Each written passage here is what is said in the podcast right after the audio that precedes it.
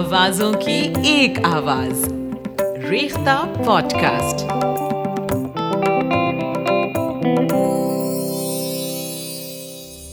محبت میں نہیں ہے فرق، جینے اور مرنے کا۔ اسی کو دیکھ کر جیتے ہیں جس کافر پہ دم نکلے۔ غالب کا یہ شعر بہترین شاعری کی ایک مثال ہے۔ مشہور زمانہ شعر ہے۔ اسی شعر کو پھر سے پڑھتے ہیں۔ محبت میں نہیں ہے فرق جینے اور مرنے کا۔ اسی کو دیکھ کر جیتے ہیں جس کافر پہ دم نکلے۔ اب یہ سوچئے کہ اس میں ایسا کیا خاص ہے جو اس شعر کو اتنا اچھا بناتا ہے۔ اب یہ شعر سنیے۔ عشرت قطرہ ہے دریا میں فنا ہو جانا۔ درد کا حد سے گزرنا ہے دوا ہو جانا۔ اب دیے گئے تمام شعر لے کر بیٹھیں اور سوچیں کہ ان سب میں ایسی کیا بات ہے۔ کیا ان میں کچھ کامن ہے؟ ہے تو کیا ہے؟ نہیں ہے تو ایسی کیا بات ہے جو ان تمام آشار کو زمانے بھر میں مشہور کرتی ہے؟ ہمیں سن کر اچھا کیوں لگتا ہے؟ ممکن ہے آپ کہیں کہ اردو سننے میں اچھی لگتی ہے۔ یوں تو آپ کی بات صحیح ہے، مگر پھر بھی غلط ہے۔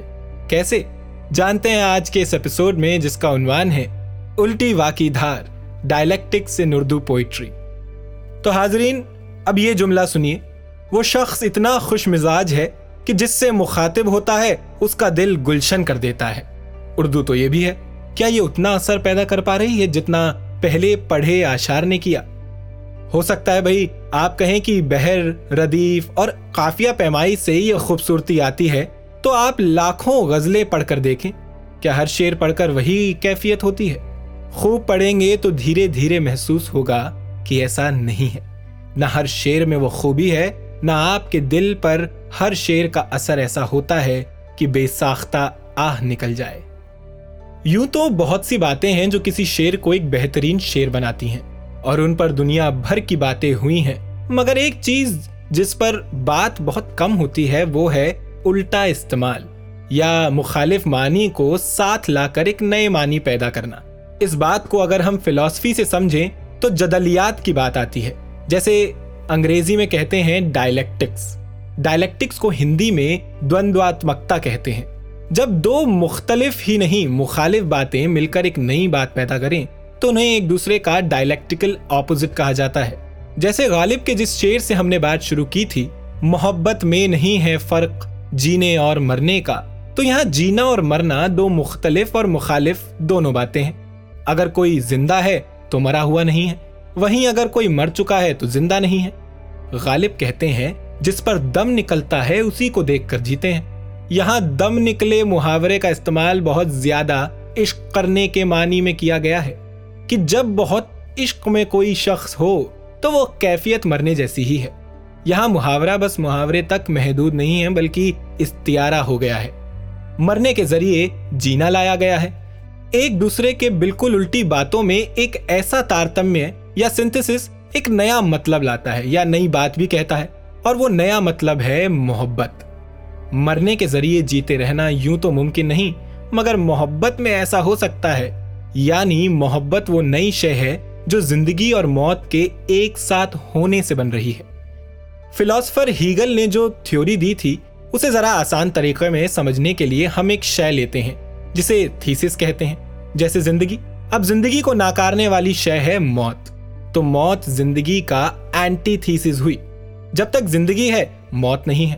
جب موت ہے، تب زندگی نہیں ہے۔ اس طرح یہ ایک دوسرے کے تھیسز اور اینٹی تھیسز ہوئے۔ مگر ہیگل کی فلسفی کہتی ہے کہ اس طرح جب دو مخالف شے ہوتی ہیں، تو ان کا ایک سنتھسس نکل کر آتا ہے۔ یہی سنتھسس غالب کے شیر میں محبت ہے، جس میں اس کو دیکھ کر جیا جا رہا ہے، جس پر دم نکلتا ہے۔ یعنی موت اور زندگی۔ ایک ساتھ مگر ایک الگ صورت اور جذبے میں ہے۔ محبت کا، موت اور زندگی کا ملن ہونا پروانے کے شمع میں جل کر مر جانے میں بھی دیکھا جا سکتا ہے کہ محبت میں شمع میں جل کر مر جانا ہی پروانے کی زندگی مکمل کرتا ہے۔ غالب کے دوسرے شیر کو بھی دیکھیں تو دریا اور قطرہ ظاہری طور پر ایک دوسرے کے وپریت نہیں ہے مگر ان کی ذات کی بنیاد دیکھی جائے تو ہے قطرے کا وجود الگ رہنے میں ہے، تبھی تک وہ قطرہ ہے۔ جس پل وہ کسی میں مل گیا، اسے ختم ہو جانا ہے۔ اسی طرح دریا کا وجود ہے کہ اس میں بہت سارا بہتا پانی ہو۔ غالب کے شیر میں عشرت قطرہ ہی یہ ہے کہ دریا میں فنا ہو جائے۔ یہاں تک یہی لگتا ہے کہ قطرہ ختم ہو گیا۔ فنا ہو گیا مگر ہم پھر دوسرے مصرے پر آتے ہیں۔ درد کا حد سے گزرنا ہے، دوا ہو جانا۔ اب درد اور دوا مخالف ہیں۔ Thesis, antithesis. مگر درد ہی جب بڑھتا چلا جائے اور دوا بن جائے، یہ سنتھسز ہے۔ اسی سے پہلا مصرا پوری طرح ہم پر کھلتا ہے۔ غالب کہہ تو رہے ہیں کہ فنا ہو جانا قطرے کی خواہش ہے، مگر ثانی مصرے کے اشارے سے اندازہ ہوتا ہے کہ قطرہ دریا میں مل کر ختم نہیں ہوا، بلکہ دریا ہو گیا۔ اور اس طرح فنا ہو کر اپنے وجود کی انتہا پا گیا۔ قطرے کا وجود تھیسس، دریا اس کا اینٹی تھیسس ان کا سنتھسس قطرے کے وجود کا دریا ہو جانا۔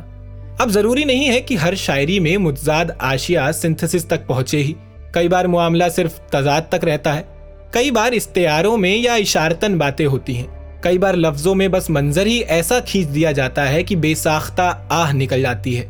شاعری میں ظاہری ٹولز جیسے لفظ اور آہنگ تو ہوتے ہی ہیں، جنہیں پڑھ کر ہم پہلا اثر لیتے ہیں۔ جو سننے پر یاد ہو جاتے ہیں مگر ظاہری کے علاوہ اور کس کس طرح کے خزانے شاعری میں چھپے ہیں یہ سمجھنے کے لیے ہمیں شاعری کے علاوہ بھی اور بہت کچھ پڑھنا چاہیے۔ تو ہم امید کرتے ہیں دوستو، آج کے اس پوڈ کاسٹ سے آپ کو شاعری کے بارے میں کچھ سمجھ آیا ہوگا۔ سنتے رہنے کے لیے اس پوڈ کاسٹ کو فالو ضرور کریں۔ زیادہ معلومات کے لیے وزٹ کریں W W W dot Rekhta dot O R G اور سنتے رہیے ریختہ پوڈ کاسٹ کئی آوازوں کی ایک آواز۔